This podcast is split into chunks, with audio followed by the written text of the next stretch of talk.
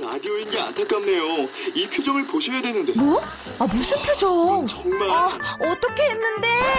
KBS 라디오 7개 채널에서 제공하는 최고급 정보들을 사진과 기사 그리고 영상으로 확인하실 수 있습니다. 읽는 라디오 KBS 라디오 홈페이지 라디오.kbs.co.kr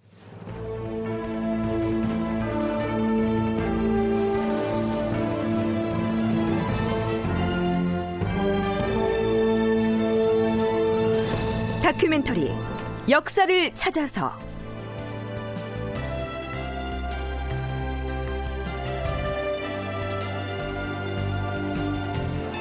제 642편 기묘살임을 일망타진하다. 극본 이상락 연출 강성민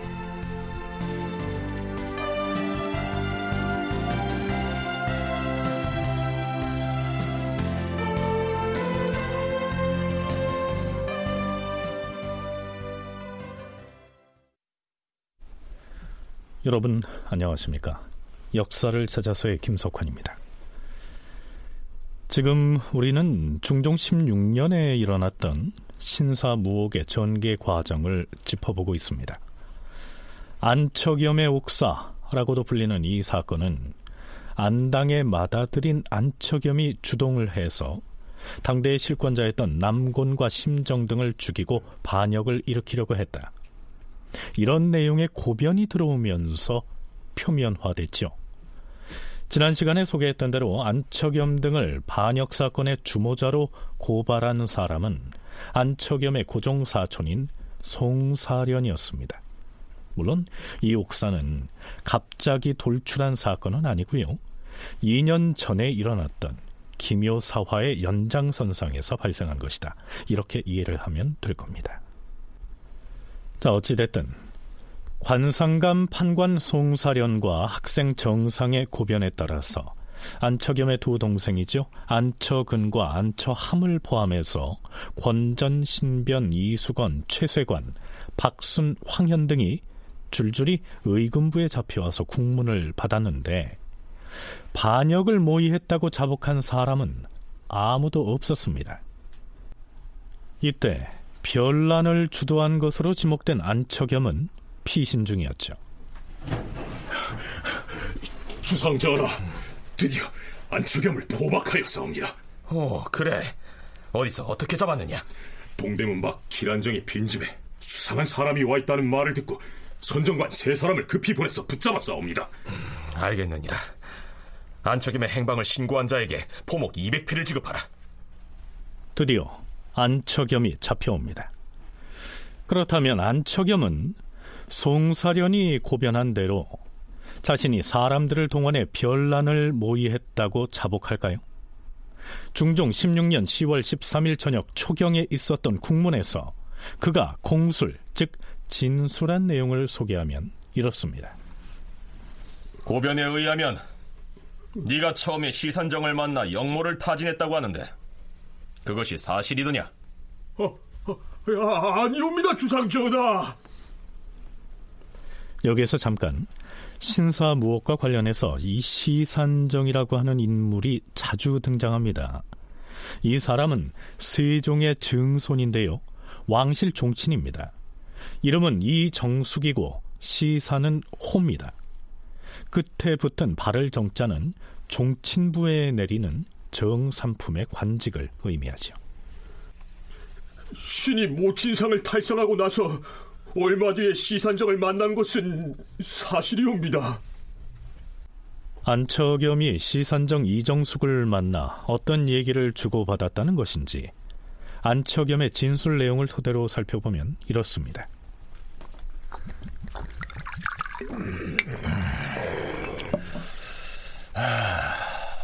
요사이 조정 돌아가는 실정을 보아하니 나도 왕실의 일원으로서 걱정이 이만저만이 아니네. 지난번 김윤현에 억울하게 죄를 받은 사람이 많아서 민심이 들끓고 나란 일이 날로 굴러가는 형국이 아닌가. 자네 생각은 어떠한가? 그저 바라만 보고 있을 것인가?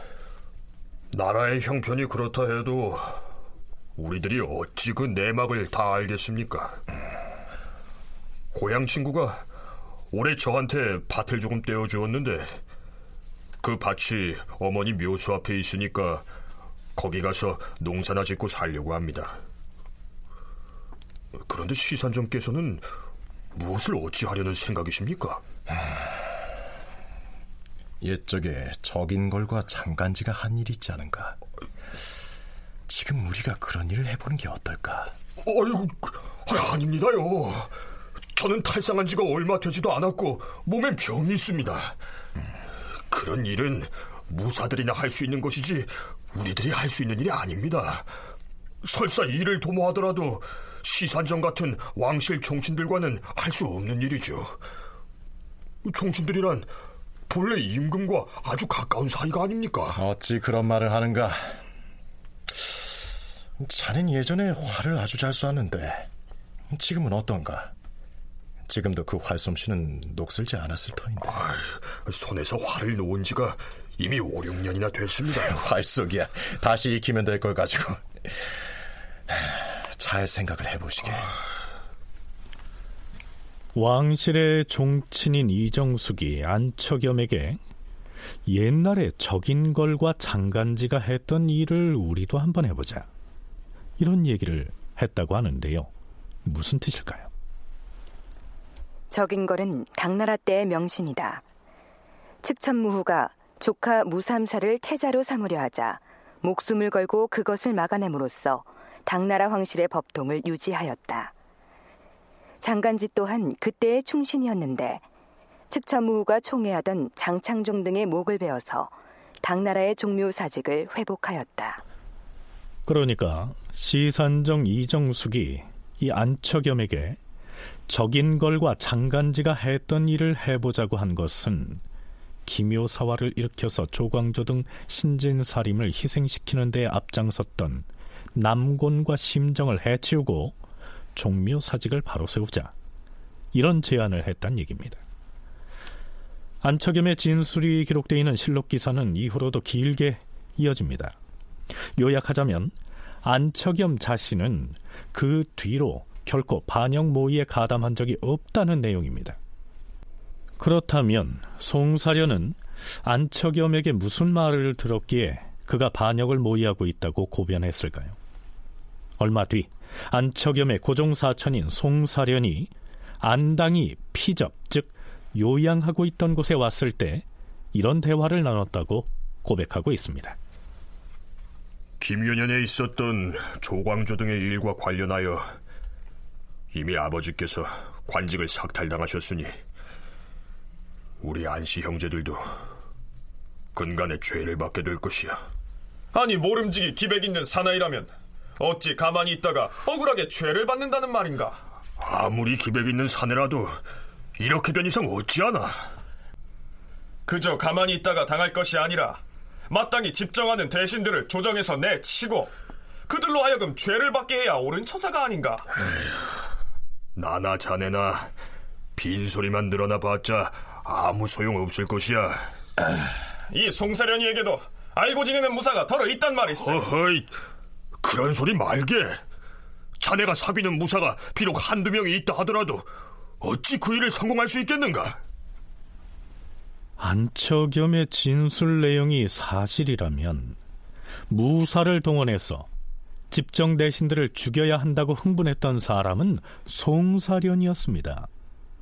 그가 상황을 교묘하게 뒤틀어서는 안처겸이 반역을 획책한 것처럼 고변한 셈이 됩니다.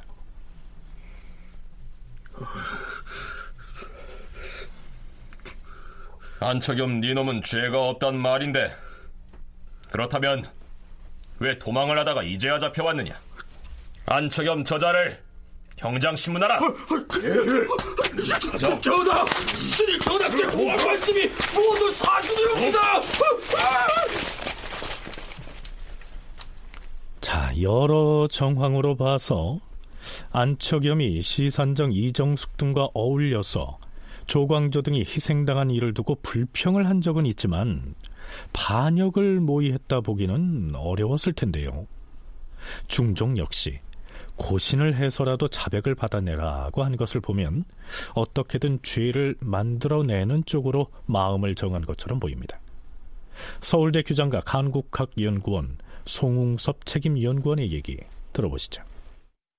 중종의 입장에서는 말 그대로 여러 가지 고변들이 계속 중종 반정 이후부터 계속 있었지 않습니까? 이제 그 연장선상에서 보면 불안하게 즉위한 자신이었기 때문에 이 고변 사건이 일어나면 아주 적극적으로 대응하는 것이 중종의 일반적인 그런 모습이었습니다. 그래서 공신에 책봉해 주기까지도 하고 어, 그렇기 때문에 이 안처겸의 이 옥사를 바라보는 중종의 입장에서는 철저하게 조사해서 처리를 해야 되는 사건으로 규정을 할 수밖에 없는 것이죠.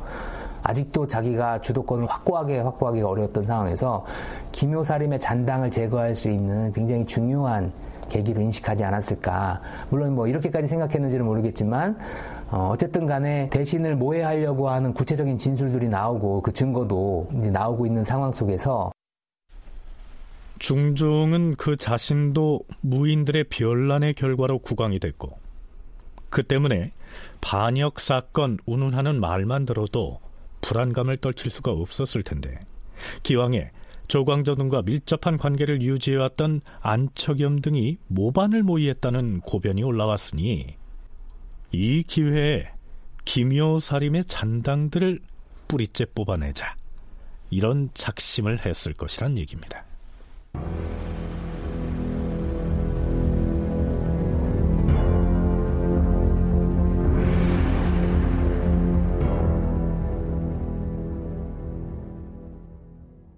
자, 그런데요. 잡혀온 사람들의 공술 내용에서도 나타났듯이 설령 안처겸이 변란을 일으켜서 남곤이나 심정 등 집정 대신들을 제거하려고 모의를 했다고 해도 이름이 오르내린 사람들은 몇 명에 불과했습니다. 그런데 중종실록의 해당 기사를 보면 어마어마하게 많은 사람들이 반역 혐의를 받고 또 고문을 당한 다음 처형되거나 혹은 유배형에 처해집니다. 왜 그처럼 많은 인원이 연루되게 됐을까요?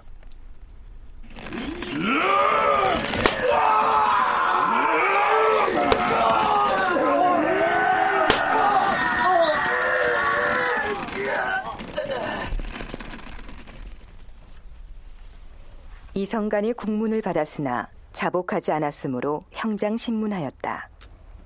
안당의 사촌 동생 안형을 형장 신문하였으나 자복하지 않았다. 권전과 안처겸을 고신하였으나 자복하지 않았다. 선전관 민간, 통사랑 한근, 그리고 왕실 종친인 이상과 이화 등이 국문을 받았으나 자복하지 않았다. 황현을 신문 끝에 잡아 가두고 이정숙의 종인 양손을 형장 신문하였으며 안처겸을 다시 형장 신문하였으나 자복하지 않았다. 결국 권전이 형장을 맞다가 견디지 못하고 죽었다. 형장을 맞다가 죽은 권전은 조광조가 소격서 혁파를 주장할 때 그 상소문을 직접 지었던 김효 사림의 대표적인 인물이었습니다. 중종실록에는 형장을 맞다가 죽었다라고만 돼 있는데 열려실 기술에서는 그는 심히 고문을 당하였다. 곤장 170대를 맞고 죽었다. 이렇게 적고 있습니다. 이때 모진 고문을 당한 사람 중에는 기묘사화가 일어나던 날 밤 승정원에서 숙직을 하다가 의금부에 잡혀갔던 안정이라는 사람도 있었습니다. 그런데 이 사람이 안처겸의 신사무옥에 연루돼서 형장신문을 당하게 된 그 연유를 실록에서는 이렇게 기술하고 있죠. 안정은 송사련이 반역을 고변하면서 임금에게 올렸던 문서에 이름이 올라 있어서 혹독한 형장 신문을 받았다. 또한 이충건은 김효년의 이조정랑의 벼슬을 삭탈당하였는데 이때 송사련이 바친 명단에 이름이 올라 있어서 심한 고문을 받고 멀리 귀양 가던 도중 청파역에 이르러 사망하였다. 이 외에도 조광좌, 이약수, 김필, 송호례 등 많은 사람들이 안처겸의 옥사에 연루돼서 모진 고문을 당한 끝에 처형되거나 유배형을 받게 됩니다. 그런데 이들이 의군부로 끌려온 것은 송사련이 안처겸의 영모 사건을 고변할 때 제출한 그 명단에 이름이 있었기 때문이었습니다.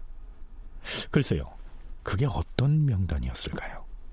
우선 송웅섭 연구원의 설명 먼저 들어보시죠. 송사련이 고변을 할 때 갖다 바친 문건이 하나 있었어요. 그거는 뭐냐면 안처겸이라고 하는 사람이 가지고 있었던 하나의 인명을 기록하고 여러 가지 상황들을 적어 놓은 기록이거든요. 근데 이게 뭐냐면 안당이 안처겸이 이런 일들을 막 하고 다니니까 막 불만을 토로하고 막 남군 제거해야 된다라고 하는 뭐 이런 목소리들을 막 내고 있으니까 불안해서 안당이 안처겸을 데리고 지방으로 내려가요. 그리고 내려가는 과정에서 송사련이 같이 이제 따라왔는데 이제 이별 서로 이제 어느 지역에서 이제 헤어지는 과정에서 뭘 먹을 거를 이제 이 송사련에게 건네주면서 그거를 이렇게 쌀 종이로 이 인명권기가라고 나중에 이제 지칭이 되는 이 문건을 포장지로 싸서 준 거예요. 근데 송사련이 이렇게 보니까 뭐 이름들이 막 적혀 있고, 뭐 날짜도 적혀 있고, 뭐 여러 가지 사항들이 적혀 있단 말이죠. 실록에서는 송사련이 올렸다는 그 명부를 인명건기라고 칭하고 있는데요. 쉽게 말해서 사람 이름을 적은 문건이란 뜻입니다. 그런데요. 안처겸이 작성했다는 그 명단의 내막을 들여다보면 뭐랄까요 좀 어이없다 하는 생각을 지울 수가 없습니다.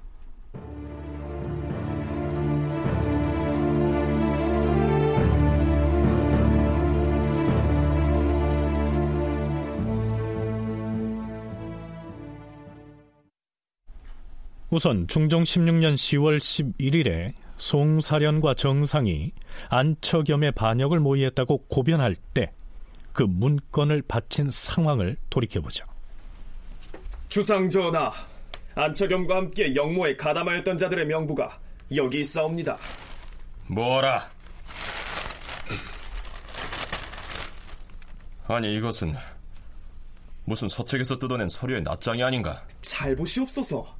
거기 영모에 가담한 자들로 보이는 명단이 빼곡하게 적혀 있고 그 뒷면에는 모종의 날짜들이 표시돼 있사옵니다. 음, 정녕 그렇구나. 이것은 안처겸의 필적이 틀림없으렸다. 그러하옵니다, 전하.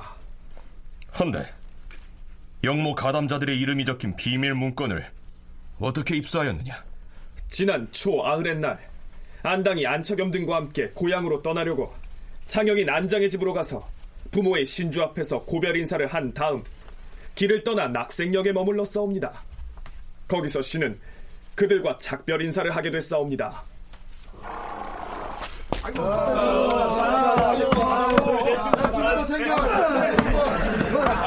서겸이 그럼 나는 이만 도성으로 다시 가봐야겠으니 부디 아버님 모시고 고향에 내려가서 잘 살펴드리게나 알겠네 좋은 시절이 오면 네 한양 땅으로 다시 돌아올 걸세. 아, 아무렴 그래야지.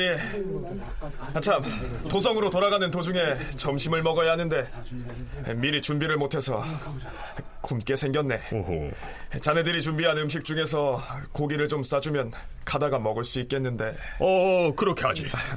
자 여기 이 책값에서 종이를 한 장 찢어 줄 테니까. 저, 여기다가 고기를 좀 싸가면 되겠네 자 이렇게 해서 송사련은 안처겸이 찢어준 그 종이에다 고기를 싸서는 챙겨 들고 도성으로 돌아오다가 양지역 근처의 당도에서 점심을 먹으려고 펴보니까 고기를 싼 종이의 전면에는 사람들의 이름이 빼곡히 적혀 있고 또 뒷면에는 이런저런 날짜들이 적혀 있으므로 이건 틀림없이 안처겸이 꾸민 영모와 관련이 있을 거다. 이래 생각해서 영모를 고변할 때 그 뜯어내는 서류도 함께 제출했다. 이런 내용입니다. 자, 그렇다면 고기를 싼 포장 종이 속에 그 이름들은 대체 어떤 사람들의 명단이었을까요?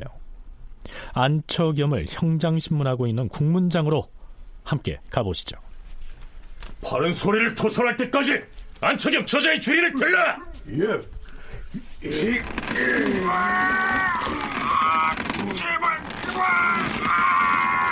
멈춰라! 끝까지 자복을 아니할 셈이냐? 자, 그럼 과인이 들고 있는 이 문서가 무엇인지 바른대로 고해할 것이다. 사람의 이름을 빽빽하게 적은 이 종이의 글자들은 안척겸 네가 쓴 것이 틀림없으렸다. 자, 이 종이를 주인에게 갖다 보여라. 예.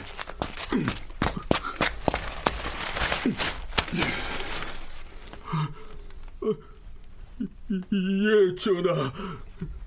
이 종이의 글자들은 신의 필적이 맞사옵니다.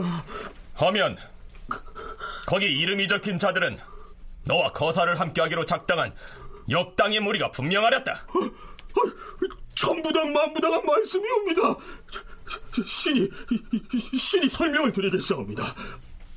송사련이 전하께 바친 이 인명건기는 신의 글씨가 틀림은 없사오나 이 사람들과 영모를 위해 작당했단 말씀은 당치 않사옵니다. 예를 들어서 여기 이름이 올라있는 이 정상이란 자는 송사련의 처남으로서 이번에 송사련과 함께 신이 영모를 하였다고 전하께 고변한 장본인이 아니옵니까? 또한 여기 윤세영은 정상의 친구로서 유학을 공부하는 사람이고 황현은 서울로서 무예를 닦는 사람이며 곰목령 역시 무예를 닦는 사람이고 조변은 조변 조변은 신의 조카로서 바야흐로 무예를 익히는 사람이고 동산이라고 적은 이 사람은 왕실 족친인 동산수를 이름이며 송총은 양주에 사는데 일찍이 무예를 닦은 사람이고 박선은 곧 박사님의 사위인데 묵과로 급제하여 지금은 군기시 죽으로 있는 사람이다 이름을 잘 알지 못하여 그저 자만을 적어서 그만 그만! 과인은 이자들의 정체가 무엇이냐고 묻고 있는 것이다 전하 그 문건의 앞에 나오는 그 43위는 신이 개를 만들려고 궁리하면서 적은 사람도 있고 혹은 신이 만났던 사람 중에서 이름은 아는데 잘을 몰라서 그것을 잊지 않으려고 적어놓은 사람도 있고 평소에 행실이 방정하여 본수로 삼으려고 써둔 사람도 있사옵니다. 그 밑에 적은 사람은 무려 60인이나 되는데 그 이름을 보아하니 천민 출신인 것 같은데 그들은 대체 누구란 말이냐? 예, 전하. 그들의 신분이 천민이거나 서인인 것은 맞사옵니다.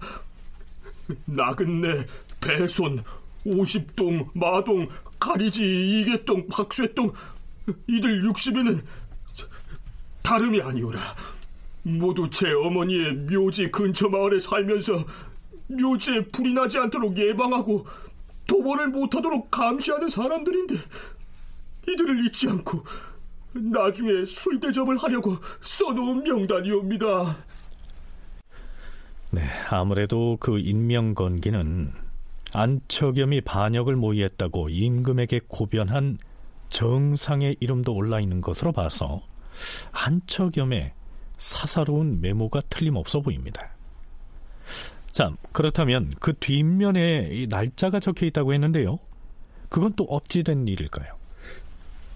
조상 전하, 뒷면에 적은 날짜들로 말할 것 같으면 지난달 스무 여덟의 날부터 이달 초아흘의 날까지 일진이 길한 날을 골라서 적어둔 것이오며 또한 장차 아버지를 모시고 고향으로 내려가고 싶었기 때문에 길이를 가려서 적어놓은 것이옵니다. 그리고 신사, 병호, 무신, 경술 따위를 기록해 놓은 것은 아버지와 제 삼형제의 나이를 표시한 것이지 별다른 뜻은 없사옵니다.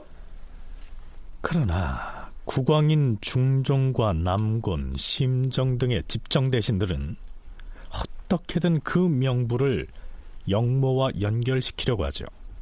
특히 명단에 이름이 올라 있는 사람들 중에서 조광조 등 기묘살인과 조금이라도 관련이 있는 사람들은 여지없이 잡아다가 형장신문을 했던 것이고요. 그러나 만약에 그 인명건기가 실제로 안처겸이 모종의 거사를 작당하면서 의기투합한 사람들의 이름을 적은 것이고 뒷면에 적힌 날짜 또한 뭐 비밀리에 회합을 하거나 혹은 군사를 일으킬 날짜를 적은 것이라면 그걸 아무 생각 없이 찢어서 고기 포장지로 내줬을까요? 아니겠지요. 설사 안처겸이라고 하는 사람이 정말 대신 심정과 남곤을 제거하려고 하는 의도를 가지고 있었다 할지라도 이런 방식으로 일을 처리하지는 않았을 것이라는 것이죠. 그런 면에서 봤을 때 김효사보다도 이 신사무옥 때 훨씬 더 많은 사람들이 죽고 그랬던 이유는 어, 바로 이런 인명건기와 같은 실제로는 아니지만 취조하는 사람들의 입장에서 봤을 때는 아주 유용하게 활용할 수 있는 이런 문건이 있었기 때문에 그 범위가 이제 넓어졌던 것이고요. 또 하나는 아, 이거를 계기로 해서 결국 김효사화 때 죽이지 못했던 사람들, 죽이고 싶었지만 죽이지 못했던 사람들을 이제 죽이게 되는 것이죠. 그래서 한충 같은 사람들, 김정 같은 사람들, 이런 사람들이 이 신사무옥 때 아, 죄가 추가가 돼서 이제 사망을 하게 됩니다. 그러면서 이제 범위가 넓어지는 것이죠. 조광조 등이 사사됐던 김효사와 직후보다 바로 이 신사무옥 때 훨씬 더 많은 사람들이 희생됐던 데에는 안처겸의 그 인명건기가 큰 영향을 미쳤을 것이다. 송웅섭 연구원의 견해가 그러합니다.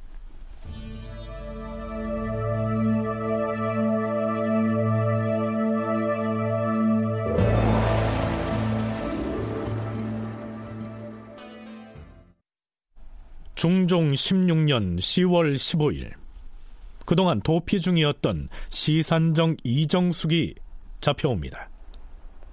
시산정 이정숙에게 22차례에 걸쳐 형장을 가하면서 신문을 하니 견디지 못하고 실정을 모두 자백하였다.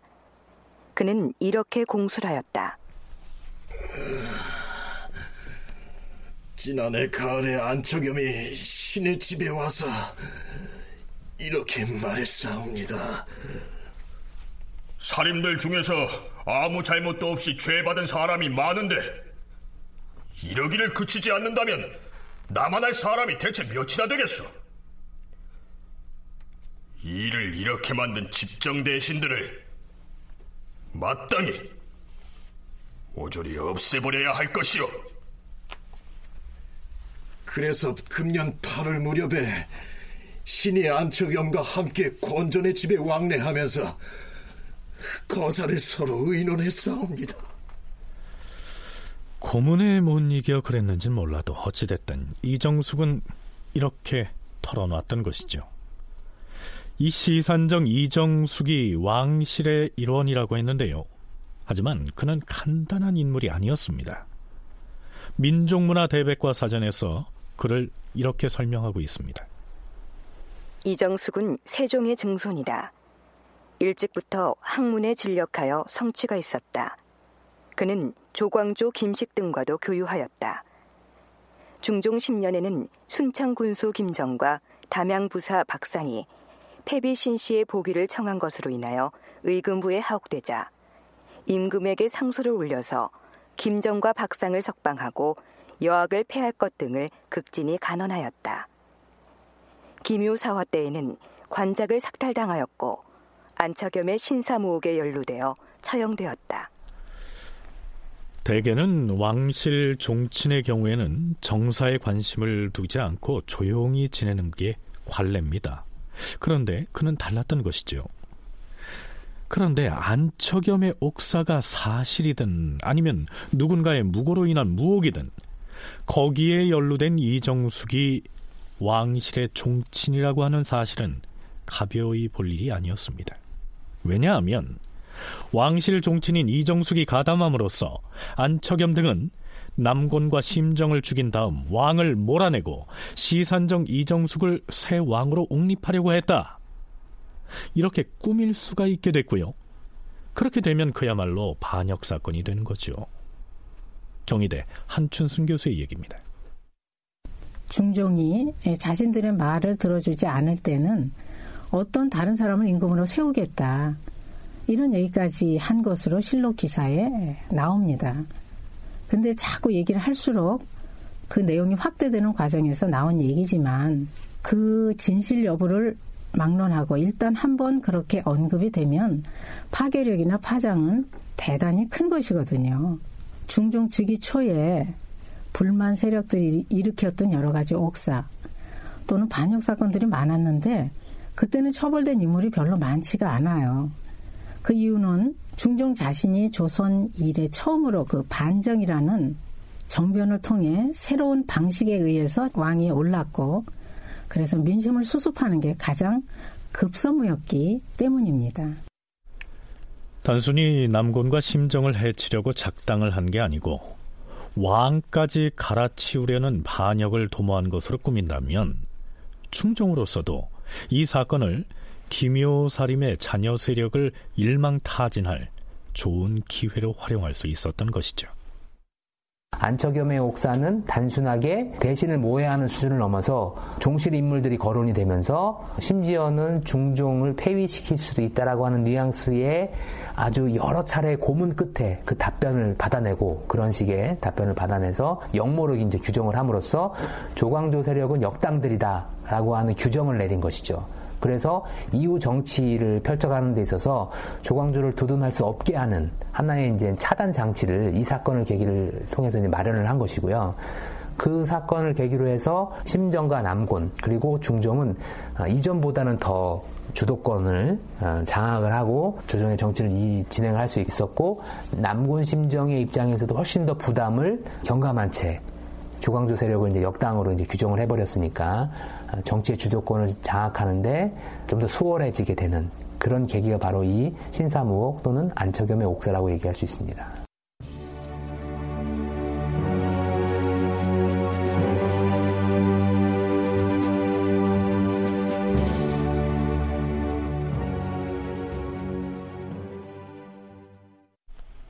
중종 16년 10월 16일 사헌부와 사관원이 합사해서 이렇게 간하고 나섭니다. 전하, 난신적자들의 음모가 하루아침에 된 것이 아니고 오랫동안 계획을 한 끝에 나온 것일진데 신등이 그들의 공순한 것을 들어보건대 입으로는 차마 말할 수 없을 만큼 아픈 마음을 견디지 못하겠사옵니다. 그들이 쓴 문건 속에 거명된 사람들은 빠짐없이 잡아다 추문하도록 하시옵고 그 중에 만일 도피한 자가 있다면 아울러 끝까지 추문하여 온 백성의 통분이 말끔히 사라지도록 하시옵소서. 이런 기회를 얻기가 어려운데 이번에 어미 징계를 하시지 않는다면 오래지 않아 후환이 다시 생길 것이옵니다. 바라옵건대 시급히 징계하여 반역하는 자들이 스스로 없어지게 하시옵소서. 이렇게 치고 나온 것이죠. 이러한 기회를 얻기 어려우니 후환이 없게 하라. 이 말을 대간이 하고 있다는 점을 유념할 필요가 있습니다. 이제 이 시기의 조선 조정에서는 국왕도, 대신도, 그리고 한때 조광조 등이 개혁의 교두보로 삼았던 대간까지도 더 이상 기묘사림의 편이 돼주지 않았던 것입니다. 결국 대간의 이러한 주청에 힘입어서 중종은 잔존 기묘사림을 가차없이 제거해 나갑니다. 중종 16년 10월 16일 대소신료들은 들으라. 모반 대역 죄인은 그 죄인의 부자까지 즉시 처결해야 하는 법인데 어찌 지금까지 이에 대해서 아뢰는 자가 한 명도 없는가? 오늘 아침에 죄인의 추구를 담당한 의군부 및 한성부의 난관이 누구인지를 조사해서 그 책임을 물어 즉시 바직하라. 평상시에 관리들의 마음이 얼마나 해이하길래 이처럼 큰일을 당하고도 머뭇거리는 것이야.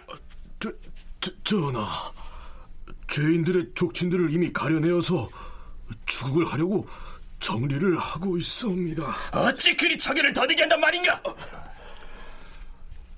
안척겸의 아비인 안당은 어찌할 것인가? 전하, 신 영중추구사 정광필이 아래옵니다. 안당은 마땅히 연자법에 의해서 교역에 처해야 하옵니다.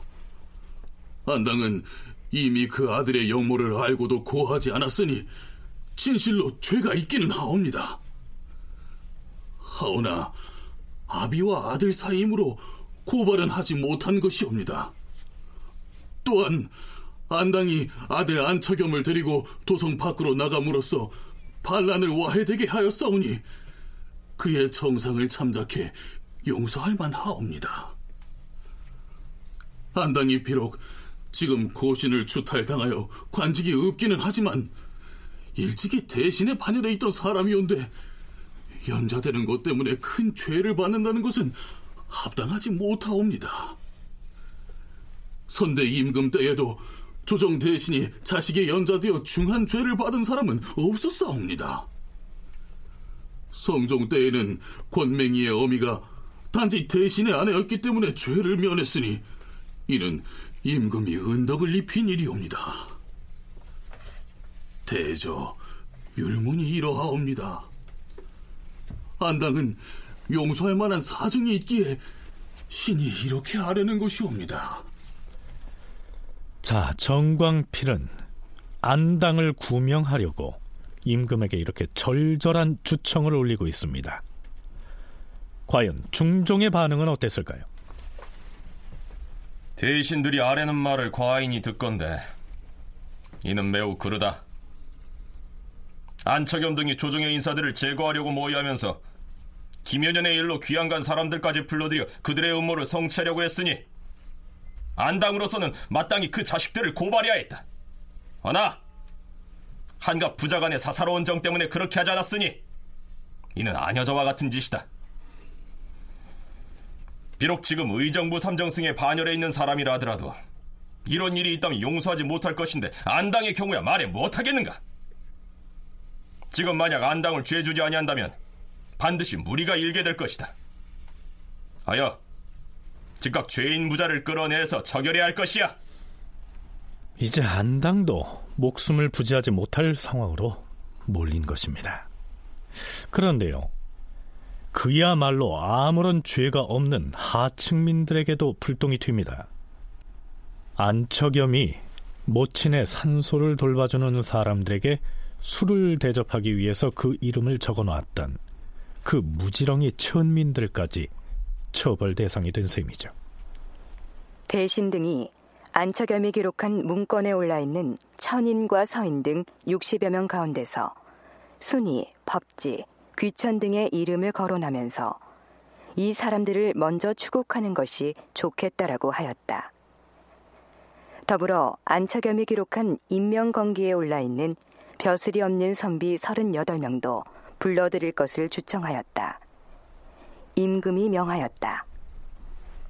안척염의 인명 건기에 올라 있는 자들 중에 모인이거나 내금이 종사자들도 있는데 이들은 난관을 보내서 잡아오고 그 나머지 관직이 없는 선비들이나 천민들은 의금부 나장을 보내 모두 잡아오도록 하라.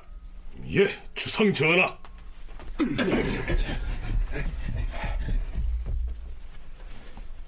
여태까지 우리가 지켜봐 왔던 그 중종과는 전혀 다른 면모를 보는 듯한 느낌이 들지 않습니까? 돌이켜 생각해 보면 조광조의 개혁에 동참했던 사람들에게 기묘사화를 일으켰던 남곤이나 심정 등은 증오와 원망의 대상이었을 것이고요.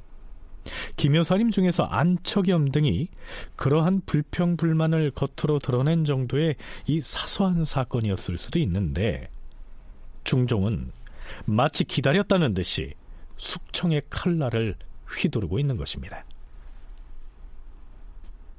안처겸의 옥사는 김효사와 이후에 아직 김효사림의 여력이 남아있는 이런 상황 속에서 안처겸 같은 사람들을 중심으로 김효사와에 대한 불만들을 아주 거칠게 토로하는 과정에서 벌어진 일이다.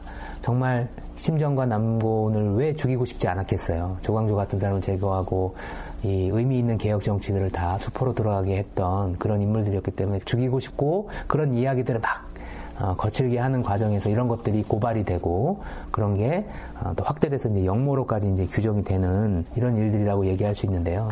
이 사건이 가지고 있는 하나의 정치사적 의미는 집권자 입장에서 봤을 때는 여전히 조광조의 잔당들이라고 할 수 있는 이 부류들을 어떻게 숙청할 수 있을까를 고민하고 있는 상황 속에서 아주 중요한 그 빌미가 된 것이죠.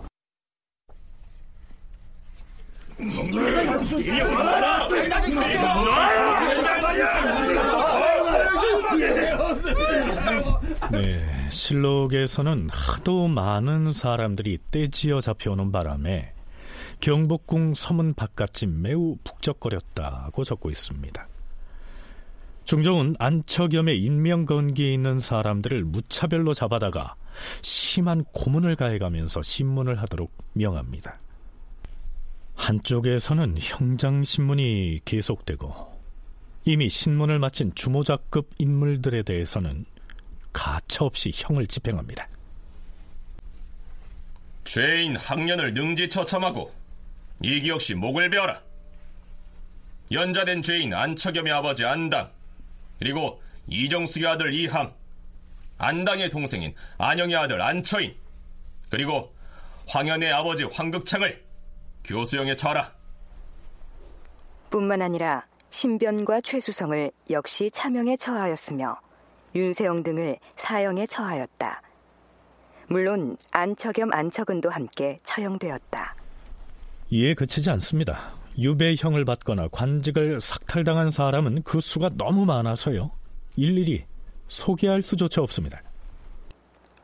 안처겸의 문건에 있는 자들 중 권몽룡은 네 차례 형벌을 받은 다음 함경도 종성 땅에 유배되고 조변은 네 차례 형벌을 받은 다음 함경도 이성에 유배되고 이의소는 네 차례 형벌을 받은 다음 평안도 곽산에 유배되었으며 유배형을 받은 사람의 수가 워낙 많은데다가 또한 귀양 가는 도중에 죽기도 하고요. 혹은 귀양살이 하는 중에 사망을 하는 사람도 있어서 실록은 물론 학자들의 연구 논문에서도 신사무옥에 화를 당한 사람이 이 유형별로 제대로 집계되지 않고 있습니다. 더구나 중종실록의 관련 기사 끝부분에는 이런 내용도 첨부되어 있습니다. 이외에도 안처겸의 문건에 이름이 오른 사람들 중 양인이나 천인을 합하여 모두 60여 명은 형장을 받은 다음에 정가사변하였다. 전가사변이란 범죄자와 그 가족을 평안도와 함경도의 변방으로 이주시키는 형벌을 일컫습니다. 물론 안처겸의 옥사라고 불리는 이 사건은 김효사화가 일어난 지 2년 뒤인 중종 16년 신사년에 일어났기 때문에 신사무옥이라고 부르긴 하지만 이건 어디까지나 김효사화의 연장선상에 있으므로 학자들은 이때 희생된 사람들 역시 김효사화 때 화를 입은 피화인으로 분류해야 한다. 이렇게 얘기하고 있습니다. 그 경이야 어찌됐든 신사무옥을 처리하고 나서 중종의 왕권은 이전보다는 강화됐다는 것이 일반적인 평가죠. 신사무옥은 김효사의 여파로 발생한 것이고요. 그 후에 국정 주도권은 남권과 심정이 닿게 되면서 더욱 그들의 권력이 견고해집니다. 그렇다면 중종의 왕권은 어떤 상태였느냐? 사실 즉위 초보다는 상대적으로 강화되었다고 볼 수가 있어요. 즉위 초에는 117명의 전국 공신 가운데 중종이 추천한 사람은 4등 한 사람밖에 넣지를 못할 정도였으니까요. 거기에 비하면 이때 당시는 상대적으로 강화되었다고 볼 수 있지만 남곤, 심정보다 압도적인 위에 있었던 것은 아닙니다. 국정 주도권은 이들에게 넘어가고 그들의 권력은 더욱 견고해지는 그런 정치 상황을 보이게 됩니다.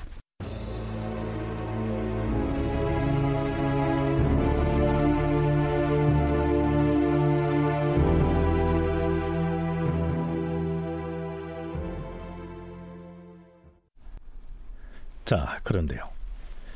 신사무옥이 일어나고 나서 9년이 지난 중종 25년 5월 22일의 실록 기사를 보면 김효사화와 신사무옥에 대한 중종의 소회를 엿볼 수 있는 대목이 등장합니다.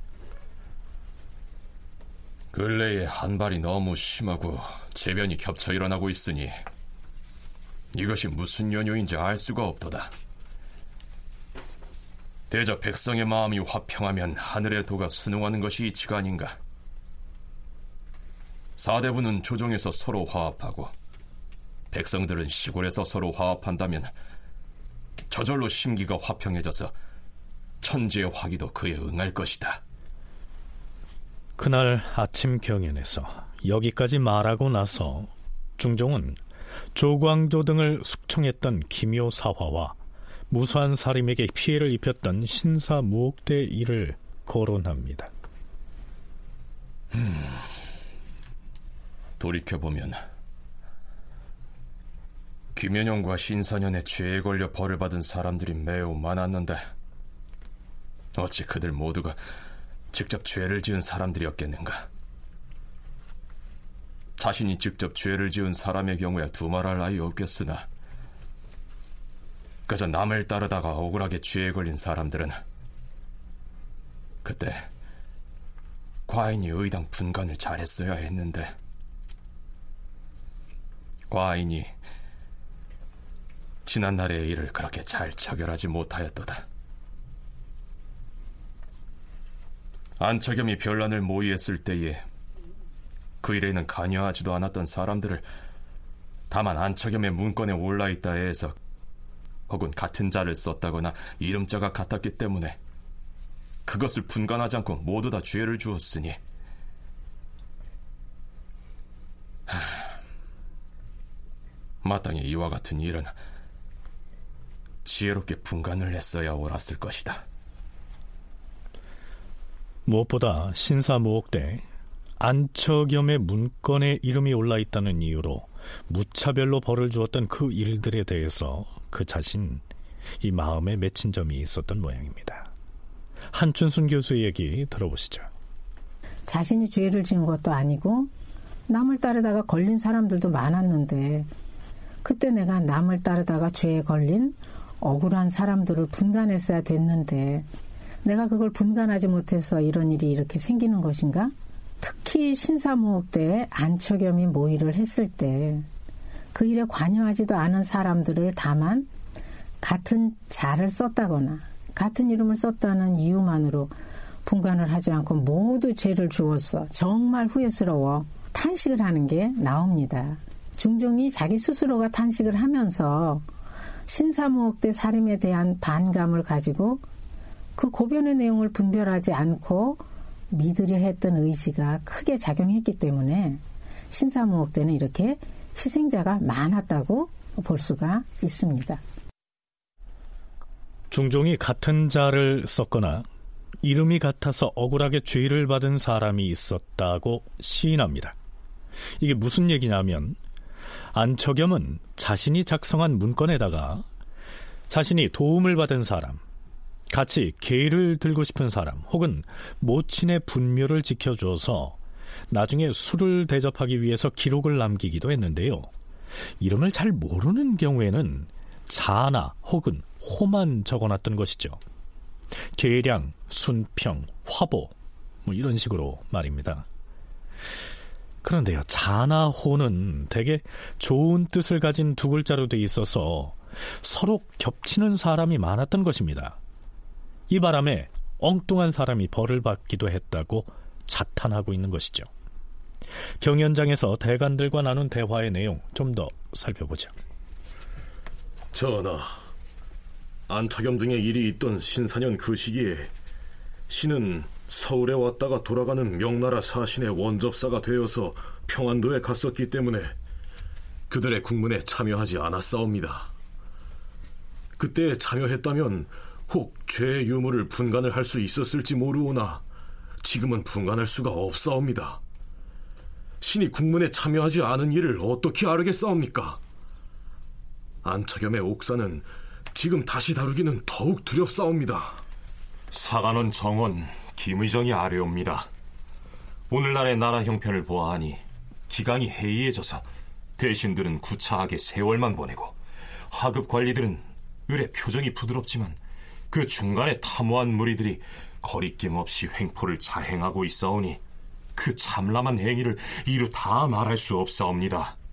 바로 이 때문에 천지의 재변이 겹쳐서 발생한 것이옵니다. 하면 오늘의 천재지변은 김윤영과 신사년의 일과는 상관이 없다는 말인가? 과인이 돌이켜본 바로는 그렇지가 아니하다. 전하, 김연연의 경우는 죄인 조광조 등에게 각기 자신의 죄에 따라 벌을 주었사옵니다. 신사년에 있었던 난처겸의 옥사 연루자는 모두가 용서할 수 없는 큰 죄를 지은 자들이었는데 이 같은 사람들을 처벌한 것이 하늘에서 재변이 생기는 것과 무슨 관계가 있겠사옵니까? 현재의 선량한 사람일지라도 간혹 고통을 면치 못하는 자도 많은데 어찌 그때 죄를 지은 사람들을 용서하는 것으로 하늘의 재변에 대응할 수 있겠사옵니까? 이는 경중과 본말을 따지지 않고 하는 논의이오니 더 논할 것 없사옵니다. 아마도 중종은 신사무옥 때 처벌이 과했거나 잘못됐던 사람들에 대해서 일정 부분은 사면해 줌으로써 재변을 내린 하늘의 뜻에 대해서 성의를 보이려고 했던 것 같은데요. 경연에 참여한 대간이 반대해서 뜻을 접었던 것으로 보입니다.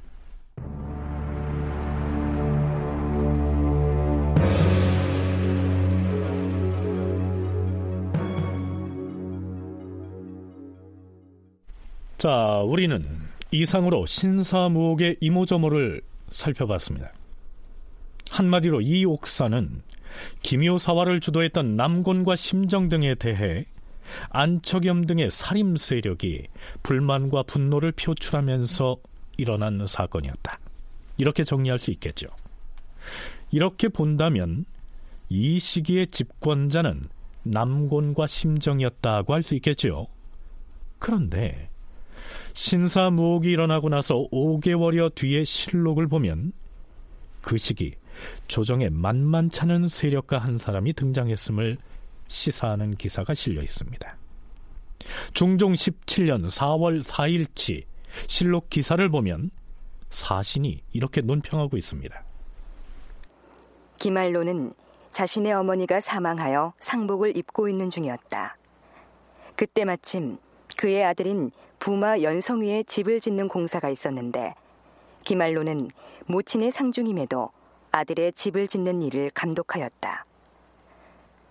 사헌부가 그 사실을 풍문으로 듣고 기말로에게 서찰을 보내 문의하였으나 그의 권세가 겁이 나서 끝까지 추궁하지 못하고 중지하였으니 당시 사람들이 모두 헌장이 채통을 잃었다고 한스럽게 여겼다. 이때의 헌장은 곧 김극성이다. 자, 이게 무슨 말일까요? 성리학적 통치윤리가 지배하던 당대 조선에서 부모에 대한 효는 절대적인 가치 규범이었죠. 친어머니의 상중인데도 불구하고 아들의 집 짓는 공사를 감독했다면 그건 큰 사건이었습니다. 당연히 관리들에 대한 규찰 업무를 담당하는 사헌부에서 철저히 조사해서 매섭게 추궁을 해야 할 터인데 대사원 김극성은 기말로의 권세가 두려워서 유야무야 넘겨버렸다가 사람들의 비웃음을 샀다. 이런 내용입니다. 임금의 잘못도 그냥 넘기지 않고 격렬한 간쟁을 하는 것이 대간입니다. 그런데 왜 기말로라고 하는 인물에게는 이처럼 질의 주눅이 들었던 걸까요? 김씨라고 이 실록에는 등장을 하는데요. 그때 이름은 몽룡이었던 것 같아요. 이 아들 몽룡이 효해공주의 부마가 됩니다. 중종 15년 12월이니까 김효사가 일어난 지 한 1년 정도 된 무렵이었죠. 그러니까 효해공주의 부마가 되면서 그 이전에는 사림들과 일정한 관계를 유지하고 있었는데 기말로가 훈구로 전향한 듯 합니다. 척신이 되었으니까요. 따라서 이때는 기말로가 왕실과 혼인한 상태였고 사실 혼인을 했다는 것도 중요하지만 그것보다는 거기에 더해서 공주와 연성이 기미에 대한 중종의 애정이 아주 각별했기 때문에 대간이 기말로를 끝까지 논핵하기 어려웠을 겁니다. 기말로의 아들이 중종이 유난히 총애했던 효해공주의 남편, 곧 중종의 부마였던 것입니다. 조정의 권력이 남곤과 심정으로부터 서서히 기말로 쪽으로 옮겨갈 징후가 나타난 것입니다. 다큐멘터리 역사를 찾아서 다음 주 이 시간에 계속하겠습니다.